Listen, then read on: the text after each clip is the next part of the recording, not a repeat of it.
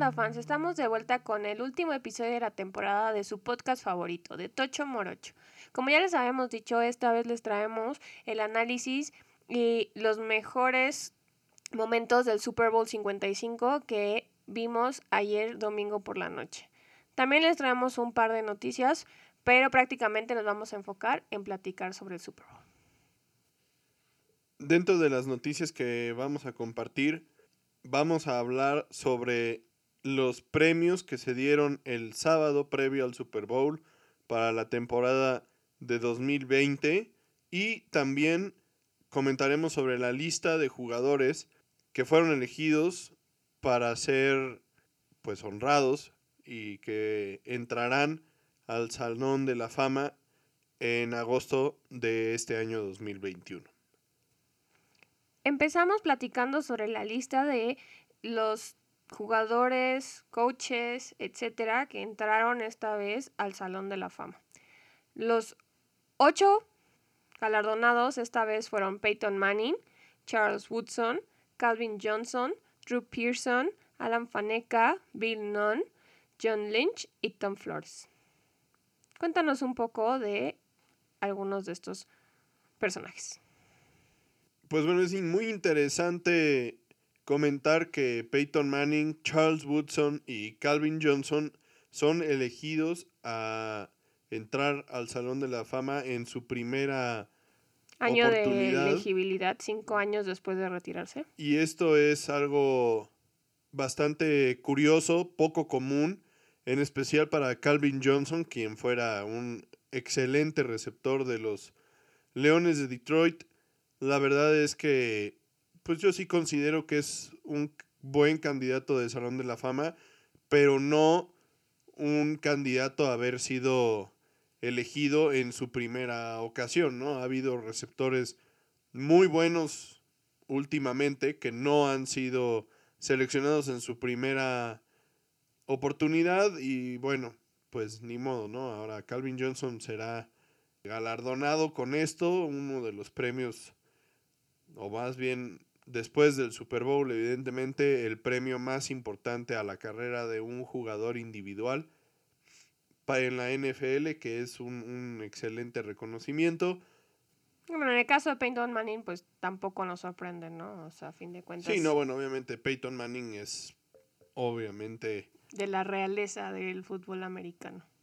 Pues sí, para, para muchos el mejor coreback en cuanto a técnica de, de, de lanzar el balón, técnica de pase, se refiere.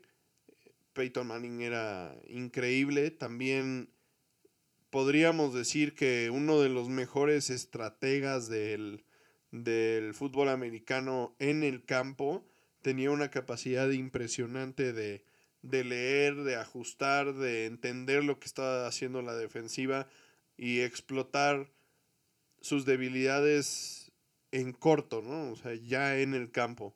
Simplemente y definitivamente uno de los mejores corebacks que ha visto la, la NFL. Y sus números lo respaldan. De hecho, rankea top 5 en muchas categorías como juegos ganados, passing yards, touchdowns por pase, pases completos, game winning drives, entre otras cosas. Sí, y la verdad, pues hasta el día de ayer Peyton Manning era el único coreback en haber ganado un Super Bowl con dos equipos diferentes, que eso obviamente te pone ya en una categoría diferente y bueno, pues obviamente todos los merecimientos para Peyton Manning, ¿no? Aquí lo curioso es que siempre pensamos en Peyton Manning como el archirrival de Tom Brady por los años que estuvieron en la liga y por lo mucho que habían logrado. Entonces es curioso que en el mismo fin de semana que Peyton Manning entra al Salón de la Fama, Tom Brady gana su séptimo Super Bowl. Pues sí, así es la historia y eh, vuelve más bien todavía más impresionante lo que ha hecho Brady, porque Peyton Manning en esa última temporada hace cinco años, en el Super Bowl 50, recordemos, que le ganan los Broncos a las Panteras de Carolina de Cam Newton, pues ya Manning se veía muy diferente a lo que estábamos acostumbrados, ¿no? Y, y Tom Brady en este, en este año con una edad mucho mayor a la que tenía Manning en aquel entonces, se ve mucho mejor, ¿no? O sea, realmente se ve como parte del, una parte importante del equipo que, que ganó el Super Bowl. Entonces, la verdad es un testamento esto de, de la capacidad que tiene Tom Brady para cambiar el, el rumbo de un equipo que más adelante pues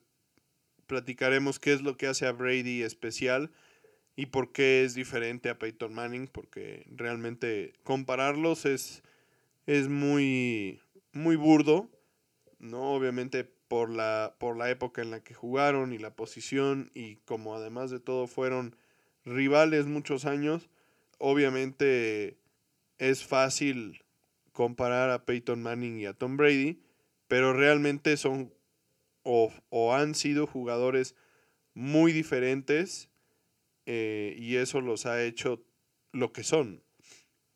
Por otro lado, pues Charles Woodson es uno de los defensivos más dominantes de los últimos años, profundo, egresado de la Universidad de Michigan y quien jugara primero con los Raiders muchos años y después con Green Bay.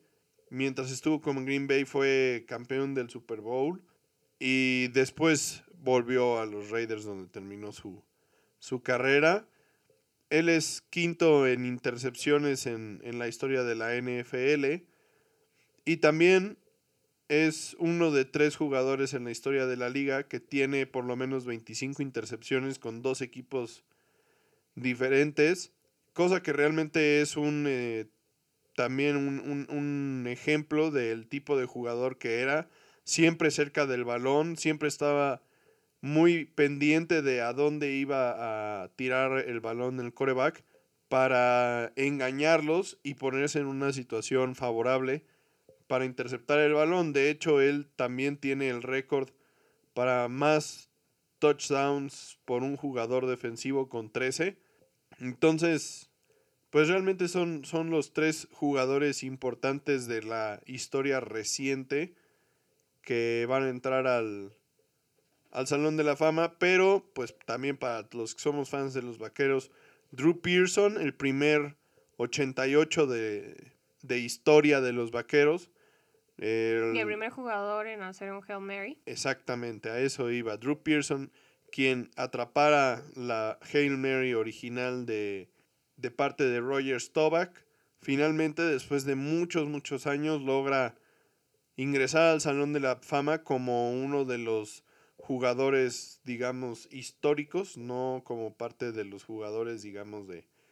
Históricos para, para los Cowboys, sobre todo, uno de los jugadores que tienen mejores estadísticas en el equipo, en la historia del equipo. Sí, pero, pero me refiero a que, o sea, ahora en, en, en el Salón de la Fama para darle oportunidad a jugadores como Drew Pearson que, que ya están, o sea, que son parte de la historia de la liga, pero no son, pues ya también por la, por el, la forma en la que se juega ahora, muchos de los números de estos jugadores de, de, de antaño, evidentemente ya no son los récords que fueron en su momento, ¿no? Entonces algunos de ellos si solamente vemos números y estadísticas, pues seguramente Drew Pearson en este momento no sería un, excelente candidato al Salón de la Fama. Entonces últimamente le han dado oportunidad a jugadores históricos de la liga para poder entrar al, al Salón de la Fama como, como jugador de como parte de la historia de la liga más que por el, el tema de los récords justamente por esto no, no es como, como Ken Stabler, quien fuera coreback de los Raiders y que no había entrado al Salón de la Fama. Desafortunadamente, la liga tuvo a bien esperarse hasta que Ken Stabler muriera para finalmente darse cuenta de que merecía estar en el Salón de la Fama y entonces después de cientos de años de haber estado esperando a que pudiera entrar al Salón de la Fama, entró de forma póstuma, pero pero le dieron la oportunidad de hacerlo, ¿no? A pesar de que ya evidentemente si comparas los números de Ken Stabler con los de Peyton Manning, no tienen nada que ver, pero Ken Stabler es un jugador que merece estar en el Salón de la Fama. Entonces, es algo bueno que está haciendo el Salón de la Fama, esto de permitirle a jugadores de la parte ya considerada como la historia de la, de la NFL, permitirles entrar al Salón de la Fama, aunque tal vez su momento haya pasado, y, es, es, importante, ¿no? Alan Faneca, eh, un guard de los, de los Steelers, muy bueno, eh, liniero ofensivo. Bill Nunn, también de, de aquellas épocas históricas. John Lynch, safety de los Bucaneros de Tampa Bay, justamente uno de los tres pilares de aquella defensiva. Si ustedes escucharon el capítulo anterior, ahí hicimos mención de John Lynch, uno de los tres pilares de la defensiva de los Bucaneros de Tampa Bay cuando ganaron su primer Super Bowl junto con Derrick Brooks y Warren Sapp. John Lynch era un monstruo. Actualmente es el gerente general de los 49 de San Francisco y me parece que se le ha faltado un poquito al, al respeto porque él, él fue realmente uno de los mejores safeties de su época y merecía haber entrado al Salón de la Fama mucho antes. Y finalmente Tom Flores, quien fuera coach de los Raiders, justamente el primer coach de ascendencia latina en ganar un Super Bowl y también en haber sido coreback de un equipo de la, de la NFL. También Tom Flores, uno de los, de los coaches más influyentes en la historia de la AFL y la NFL. Y, y que evidentemente llevó a los Raiders a, a uno de sus primeros campeonatos. La verdad es que otro de esos nombres históricos de la liga que merecían haber estado desde hace tiempo en, en los salones del museo, del Salón de la Fama de, de la NFL y no lo habían logrado. Entonces una clase bastante interesante, bastante buena me parece. Y que, entre otras cosas, pues van a, van a hacer una grandísima ceremonia porque se van a juntar estos homenajeados con los del año pasado que no pudieron dar sus, sus speeches y toda la cosa en agosto por el tema de la pandemia. Entonces se vislumbra un fin de semana muy largo a principios de agosto para conmemorar los ingresos al Salón de la Fama del 2020 y del 2021. Y bueno, la siguiente noticia que les traemos esta vez, como ya habías mencionado, es la lista de ganadores de los premios de esta temporada. Empezando por el jugador más valioso de la temporada, que fue Aaron Rodgers, como ya se venía hablando desde la segunda mitad de la temporada. El otro premio importante es el Comeback Player of the Year, que se le da a un jugador después de haber estado fuera por generalmente por lesión y en este caso fue como ya todos sabíamos que iba a ser Alex Smith. No tenía, la verdad, competencia, aunque hubiera otros nombres en esa categoría como Rotlisberger, pues no tiene con qué defenderse contra alguien como Alex Smith, ¿no? El coach del año fue Kevin Stefanski. De los Browns. Bastante merecido. El jugador ofensivo del año fue Derek Henry, que rompió todos los récords habidos y por haber. El jugador defensivo del año fue Aaron Donald. Un robo. Un poco controversial, ya que mucha gente, incluyendo su hermano, creían que TJ Watt era el que se merecía este premio. El rookie ofensivo del año, Justin Herbert, ninguna sorpresa ahí. A lo mejor Joe Burrow le hubiera podido hacer pelea si no se hubiera lastimado.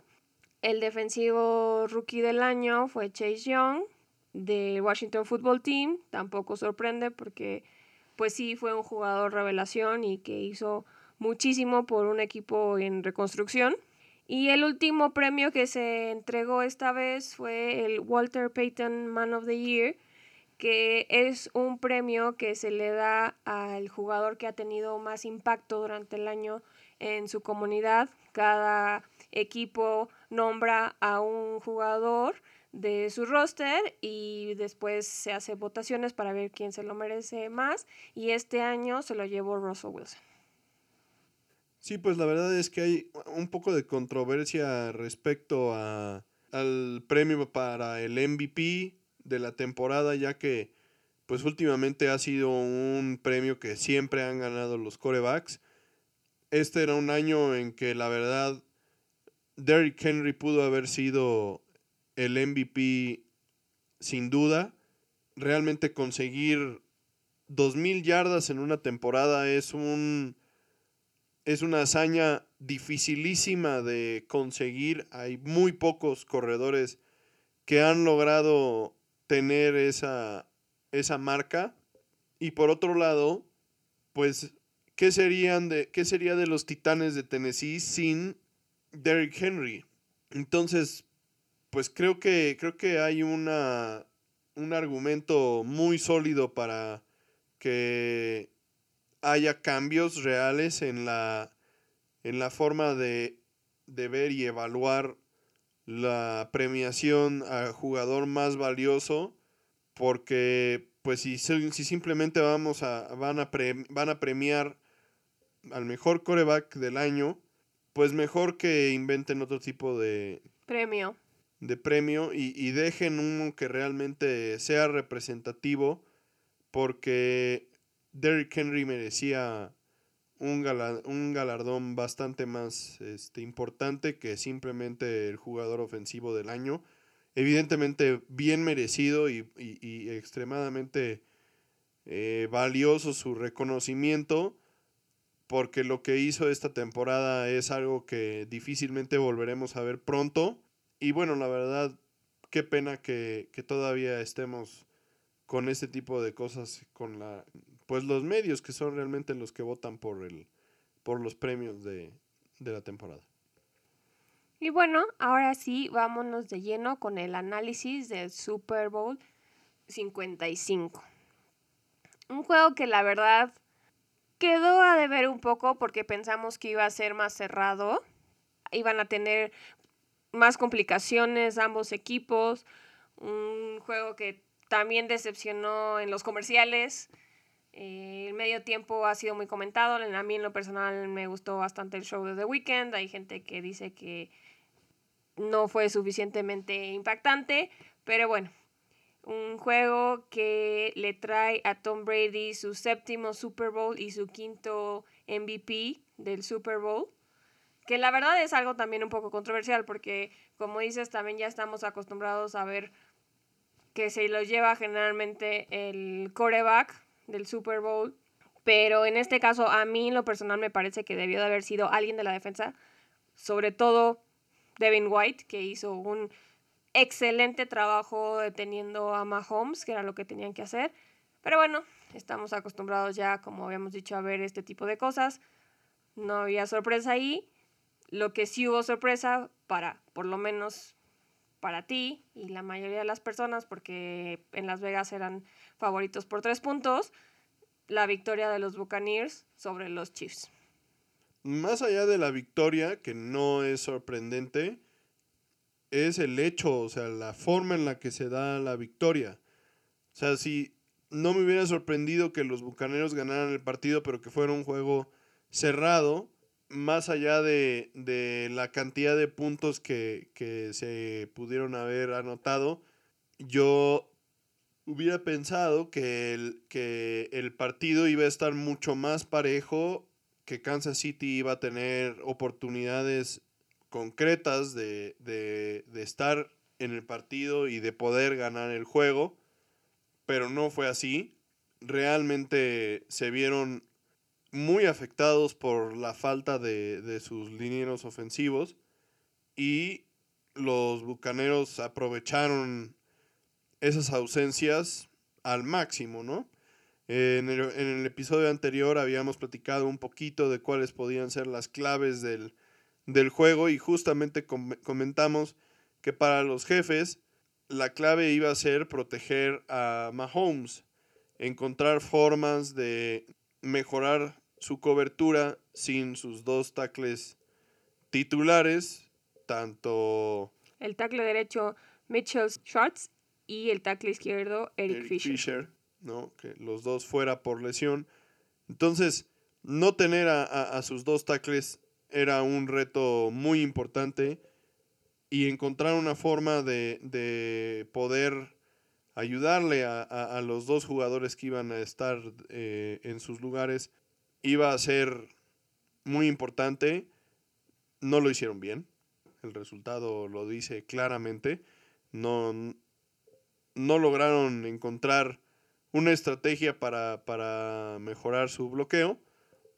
Y por el otro lado, los Bucaneros aprovecharon esa, ese hueco gigantesco que tenían los jefes y los dinamitaron, ¿no? O sea, realmente lo impresionante de, la defensiva de los Bucaneros y del plan de juego que armó Todd Bowles, quien, quien fuera head coach de los Jets, es que, pudo presionar con cuatro o con cinco jugadores a, a Mahomes, ser muy efectivo con eso y eso le permitió tener siempre a siete jugadores o seis jugadores en la parte trasera para, poder tener la cobertura bien armada. Y la clave fue que los safeties de los, de los Bucaneros siempre estuvieron bien profundos y de hecho tenían la posibilidad de meter a un safety más para hacer una cobertura que ya nos tienen acostumbrados los Bucaneros de Tampa Bay, un Tampa 2, una cobertura en la que tienes a tus dos safeties bien, bien, bien profundos y luego tienes usualmente a tu linebacker central que se bota también a hacer una cobertura muy profunda como si fuera un tercer safety que está cubriendo el centro del campo. En este caso, como, como por la efectividad en, el, en la presión que hicieron con cuatro jugadores, tenían la posibilidad hasta de sacar a un linebacker y meter a un tercer safety a que hiciera esa función y con eso pues simplemente le tiraron la sombrilla en la cobertura a los, a los receptores de los jefes y los borraron. Sí, como yo ya había dicho en episodios anteriores, la clave de este partido para mí iba a ser lo que pudieran hacer las defensas de ambos equipos, ¿no? Porque ya sabíamos que se iban a enfrentar dos corebacks muy buenos, dos corebacks a, que, a los que si les das tiempo y espacio te van a comer. Y pues la defensa de Tampa Bay no decepcionó. Pero aquí hay que sumarle también que como ya habías dicho, la ofensa de Tampa Bay también hizo un trabajo extraordinario. La línea ofensiva, y nuestro amigo Charco no nos dejará mentir, hizo un trabajo extraordinario dándole el tiempo y la protección suficiente a Brady para poder intentar todo tipo de pases, carreras, engaños, play actions para mantener a la defensa de los Chiefs, que ya sabemos que no es su punto fuerte, pues tratando de detenerlos y de intentar adivinar qué iba a venir después, que finalmente pues, pues no pasó, ¿no? Y una primera mitad también bastante, pues desafortunada para los Chiefs, que hasta el medio tiempo no preocupaba mucho porque ya los habíamos visto empezar lento y habíamos hablado de esto también. Lo que sí es que Tom Brady y Rob Gronkowski conectaron para dos touchdowns en la primera mitad que le dieron a Tampa una ventaja de 14-16 y una ventaja que ya nunca más dejaron ir, ¿no? Entonces, pues sí fue algo sorprendente porque los dos mejores juegos de Gronkowski esta temporada fueron contra los Chiefs. Y pues se tuvo que poner las pilas porque la defensa de Kansas se enfocó en cubrir a Mike Evans y a Chris Godwin, que prácticamente nunca estuvieron solos para poder ser targets para Brady. Pero eso es lo que tiene Brady de impresionante, que realmente no necesita de, de sus jugadores más dominantes para ser dominante. Y la verdad es que en términos estadísticos, si comparamos, evidentemente Brady tuvo tres pases de touchdowns y Mahomes tuvo dos intercepciones. Y eso, pues son estadísticas importantes, ¿no? Pero al final de cuentas también en, en términos de yardas, Mahomes tuvo más yardas por pase que Brady. Entonces realmente él no tuvo un, un juego muy una participación muy importante en el juego aéreo, pero fue muy efectivo, ¿no? Y encontró tres veces a receptores en la zona de anotación, dos ocasiones a el amigo fiel Rob Gronkowski y en otra, pues a su compañero de casa Antonio Brown, ¿no? Y, y, la verdad es que Evans y Godwin, que pues eran los, los receptores que, que realmente son explosivos, pues, fueron borrados completamente, ¿no? Y eso no, no evitó que, que Tampa tuviera un juego ofensivo lo suficientemente bueno.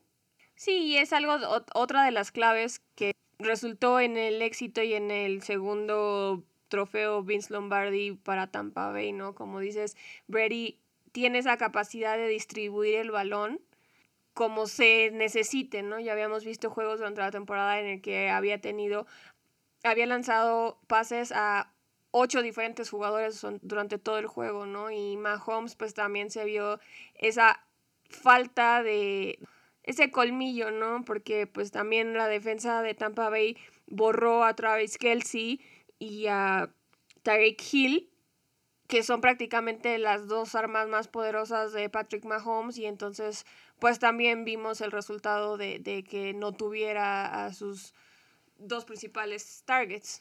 Bueno, pero ahí sí la verdad es que todo regresa al tema de la presión. O sea, si Tampa no hubiera sido tan efectivo al presionar a Mahomes, seguramente tampoco habrían sido tan efectivos al cubrir a Hill y a Kelsey.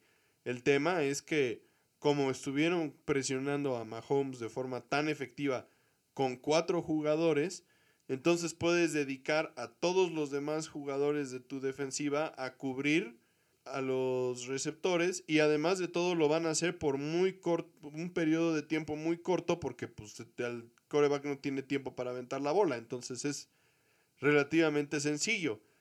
Y luego si a eso le sumas que pues la gente que está cubriendo pase es Devin White y Lavonte David, pues la verdad es que las cosas se vuelven todavía más sencillas. El, el, juego de los dos linebackers de Tampa Bay fue impresionante. Ha habido pocos destellos de, de, juego defensivo tan imponentes como el que vimos ayer, en especial de Devin White, que como ya habías mencionado, honestamente debió haber sido el, el jugador más valioso del Super Bowl por el esfuerzo, por la capacidad de cubrir el campo de, de un lado al otro de las bancas, eh, cubriendo pase, presionando el coreback, deteniendo la carrera. La verdad es que un juego extremadamente completo de Devin White, pero honestamente y sin quitarle ningún tipo de mérito al resto de la defensiva de, de Tampa Bay, que la verdad borró a, a, Mahomes. Hay ahí por una estadística curiosa de que Mahomes, del momento en el que se centró el balón al momento en el que se pudo deshacer de él o ser capturado por la defensiva de los de los Bucaneros, corrió para 500 yardas en todo el partido, todas ellas negativas. Entonces, son temas que, que cambian partidos y honestamente ¿Quién hubiera pensado que los jefes solamente iban a anotar nueve puntos en un Super Bowl? Nadie, porque de hecho este fue el peor juego de Mahomes de su carrera. Como dices, el primer juego en el que no anota un touchdown y el juego en el que han permitido la mayor cantidad de puntos. Nunca habían permitido perder por más de 10 puntos. Entonces, pues no, o sea, la verdad es que yo creo que nadie hubiera pensado que esto hubiera sido posible. O sea, sí podíamos haber pensado que los Buccaneers iban a ganar, sobre todo pues el, por el efecto Brady, pero no que iban a perder de esta forma. Pero a fin de cuentas le pasa al mejor.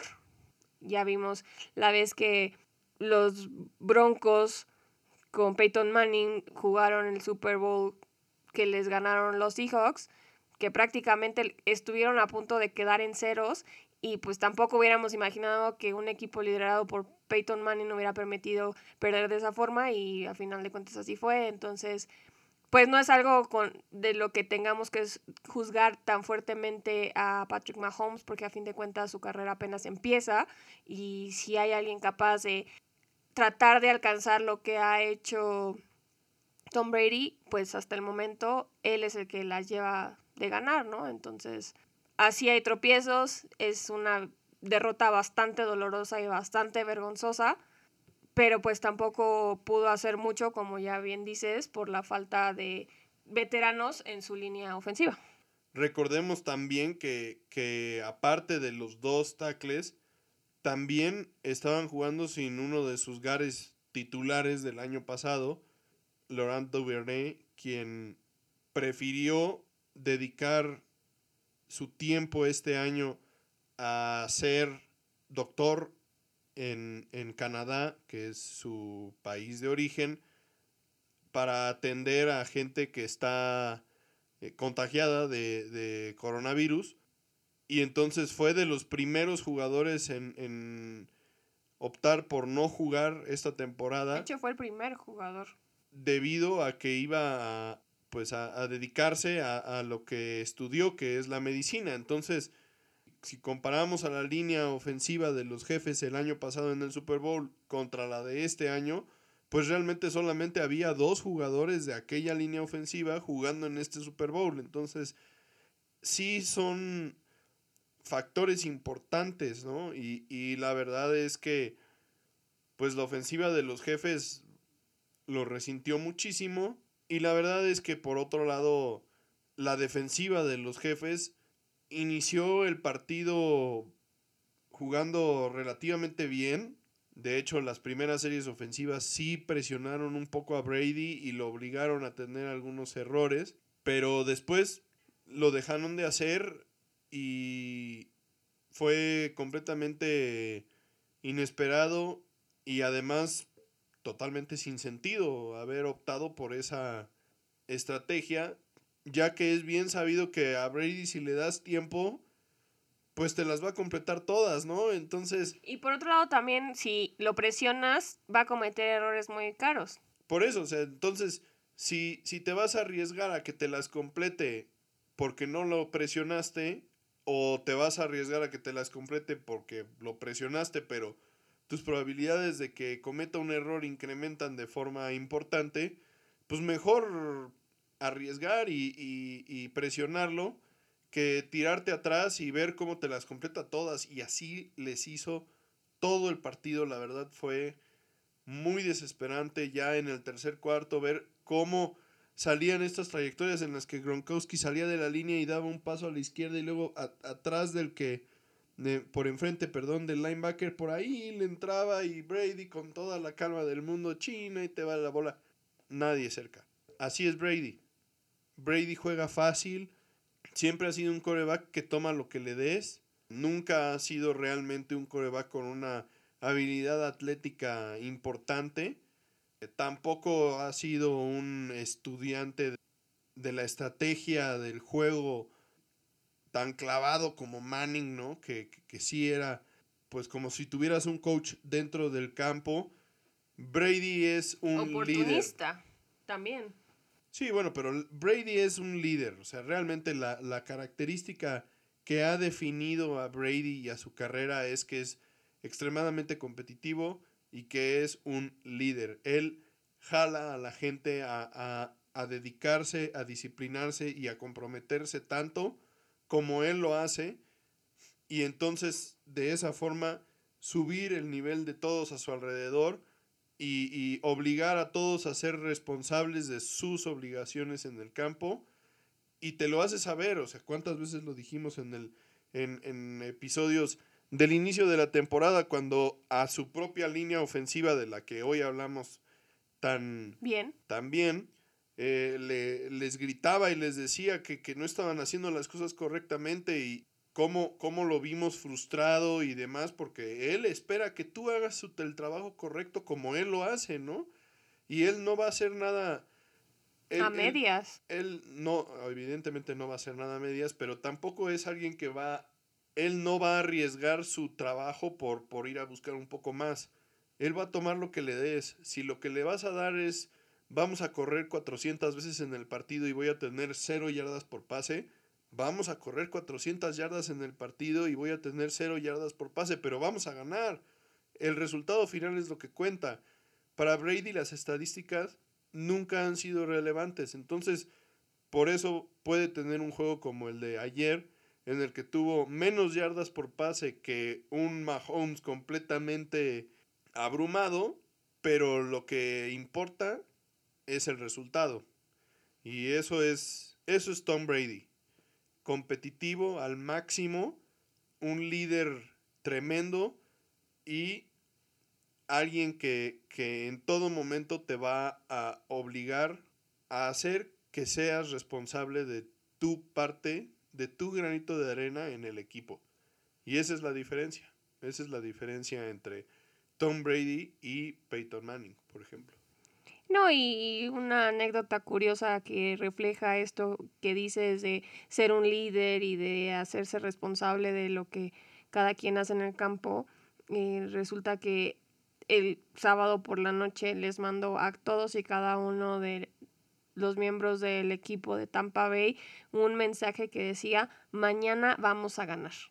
No preguntas, no in- instrucciones, no indicaciones, no palabras de aliento, no.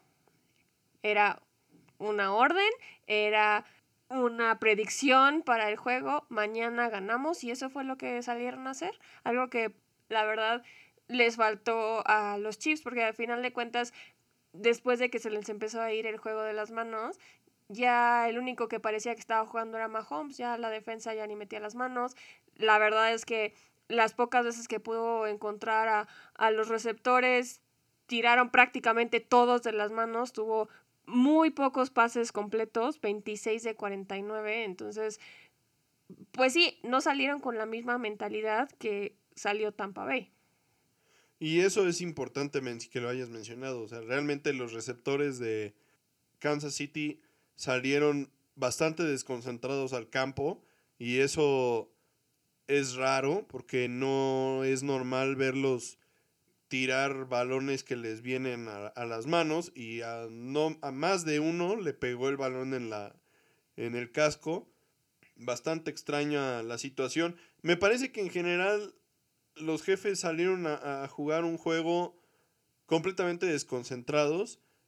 Otro ejemplo muy claro, además de los receptores, su pateador de despeje, que realmente tuvo dos o tres patadas en las que le pegó, pues ahora sí que con chanfle, ¿no? Con la mitad del pie al, al balón. Y eso le dio muy buenas posiciones de campo a, a los bucaneros en, en la primera mitad también. Y qué decir de Andy Reid, que durante muchos años fue criticado por ser un, un coach que tenía un manejo del, del reloj bastante pobre. Ayer fue otro de esos ejemplos. Al final de la, de la, de la primera mitad del segundo cuarto, que, que pide un tiempo fuera con 30 segundos por jugar y, y con, con los bucaneros con el balón a la ofensiva, jugando una tercera oportunidad. ¿Para qué pides el tiempo fuera? O sea, les, les estás regalando una oportunidad de, de, de, de prepararse. O sea, le estás dando a Tom Brady una oportunidad de encontrar por dónde te va a atacar. ¿Qué tipo de idiotez es esa? O sea, eso es no saber contra quién estás jugando. Eso es menospreciar a tu rival, porque para nada tenía que haber pedido un tiempo fuera ahí cuando te están ganando, cuando estás sufriendo por detener al equipo contrario, cuando tu ofensiva está pasando aceite completamente. Lo que tenías que hacer era dejar que se terminara el reloj, irte al medio tiempo como estabas, reagruparte y salir a la segunda mitad, que además de todo recibían el balón, intentando levantar las cosas y en cambio no, pidió un tiempo fuera, le dio chance a Brady de que, de que preparara bien su tercer down convierten el tercer down y luego como le hicieron en el juego contra los Packers, la siguiente jugada les tiraron un bombazo que si el, el profundo de los, de los jefes no hace interferencia de pase, hubiera sido touchdown a Mike Evans. Igualito que a los, que a los Packers, ¿no? O sea, esa película ya la habíamos visto y les iban a aplicar la mismita dosis que a los Packers en el juego anterior. Entonces, eso es no estar metido en el partido y en un juego como este contra Tom Brady, no puedes darte el lujo de no estar metido en el partido, mucho menos si eres el head coach del equipo. Mira, te voy a decir una cosa. A mí, en lo personal, me parece que los Chiefs necesitan un ajuste de actitud. Porque el talento lo tienen. Y lo van a seguir teniendo porque ya firmaron a Reed por varios años. Patrick Mahomes va a estar ahí hasta que cumpla 60 años casi. Tienen muy buena visión para hacerse de jugadores muy buenos en rondas pues no tan altas del de, draft, que no les cuestan tanto.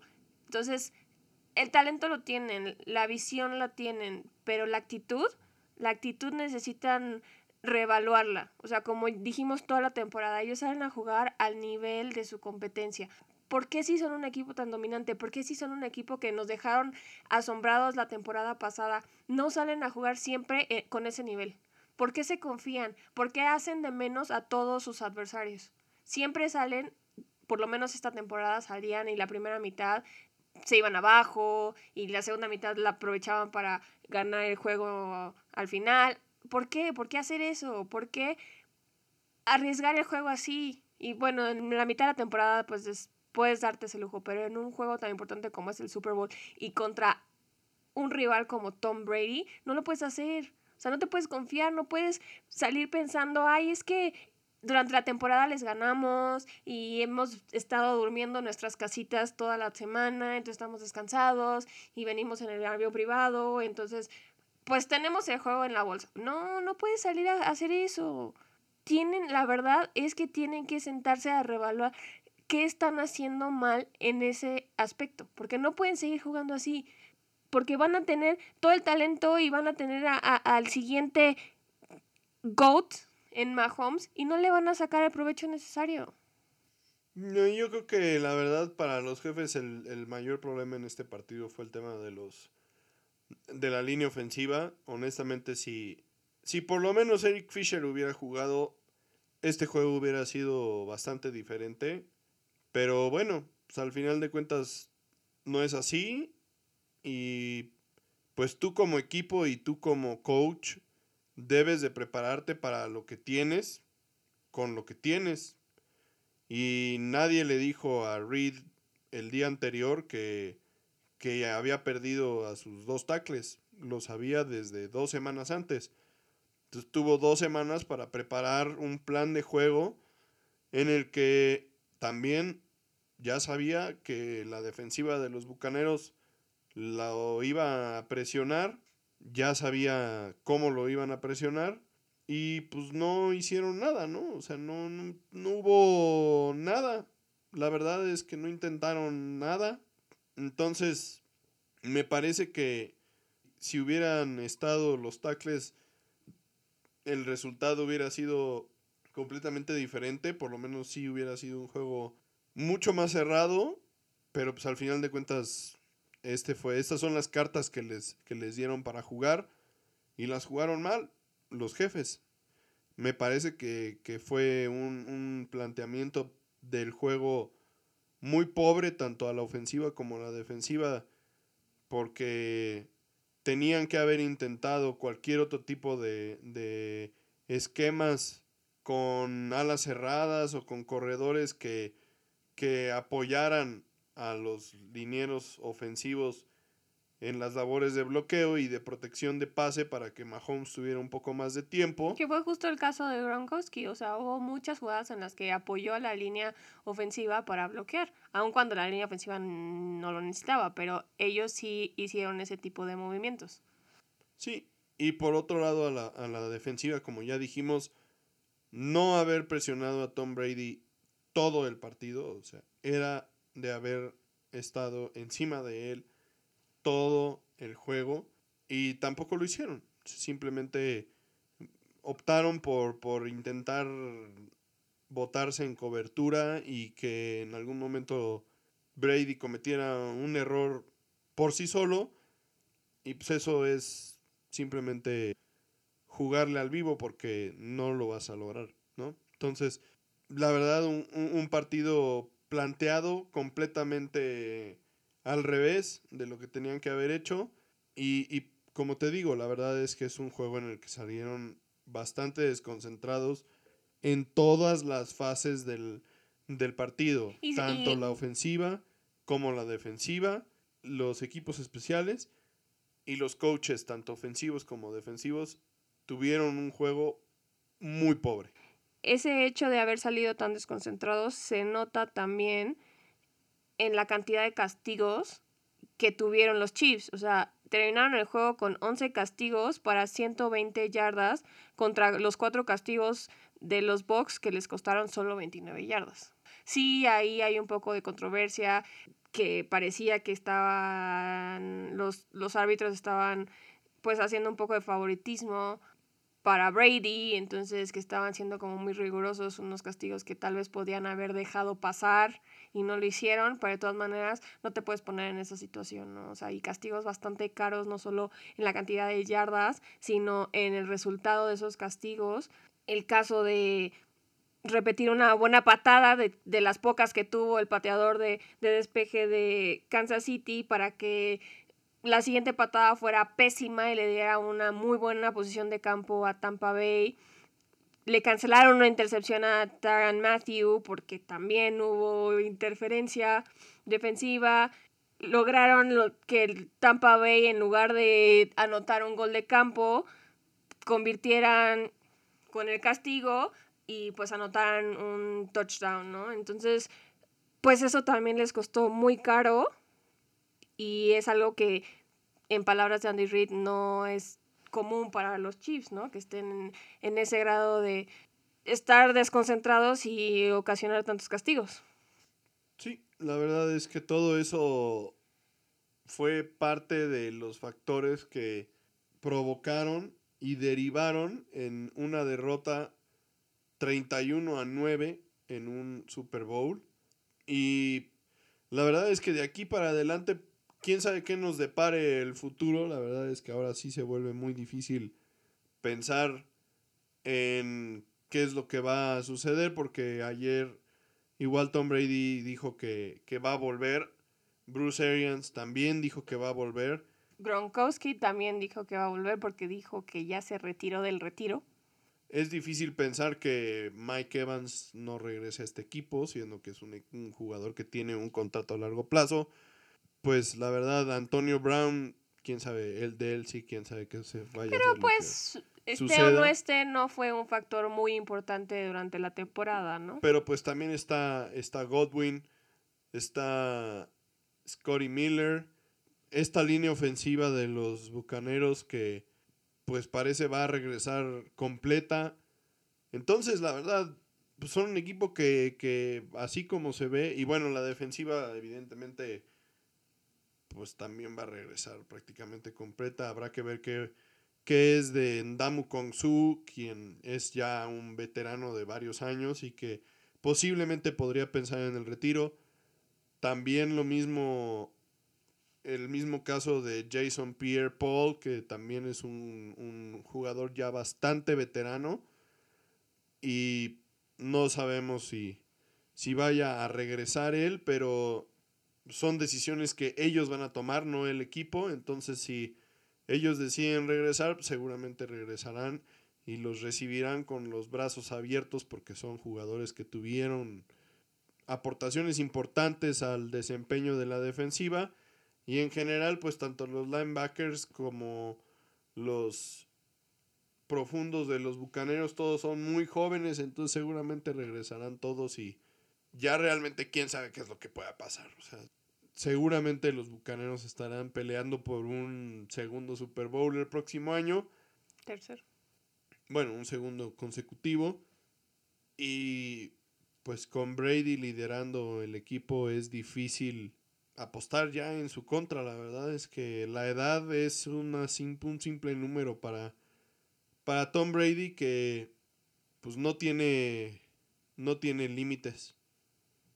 Como dices, Bruce Arians está muy confiado de que puedan regresar la mayor parte de, de este equipo para el próximo año. Entonces va a ser difícil la pelea por esta división, por esta conferencia y por este Super Bowl con lo que vimos este año y si se puede mantener ese nivel. Tal vez y hasta veamos varios Super Bowls consecutivos entre Mahomes y, y Brady hasta que Brady se retire, ¿no? Pero nadie puede predecir el futuro, todo puede pasar en esta liga y en este mundo ya nos quedó claro el año pasado con, con las circunstancias que vivimos. Entonces, pues habrá que esperar a ver qué trae el futuro tanto para los Chiefs como para Tampa Bay. Veremos si los Chiefs se pueden recuperar rápido de, de esta derrota tan dolorosa y tener una muy buena temporada este año para hacer un tercer eh, intento por llegar al Super Bowl. Entonces, pues habrá que estar muy al pendiente de, de lo que pueda pasar y de cómo inicie la siguiente temporada. Y bueno, ya para cerrar, en los siguientes episodios que no vendrán eh, pronto, pero sí vendrán, seguramente platicaremos sobre los movimientos que llegaran a, a suceder de aquí al inicio del año real de la NFL, que es en marzo. Seguramente, como ya también pudieron haber escuchado, empieza a haber rumores sobre qué es lo que van a hacer los Jets con Sam Darnold. Parece que ha habido algunos equipos interesados. También parece que ha habido incrementos en las pláticas de las Águilas de Filadelfia para cambiar a Carson Wentz. Eh, seguramente es un movimiento que está motivado por el cambio que lograron los Rams con los Leones para deshacerse de Jared Goff.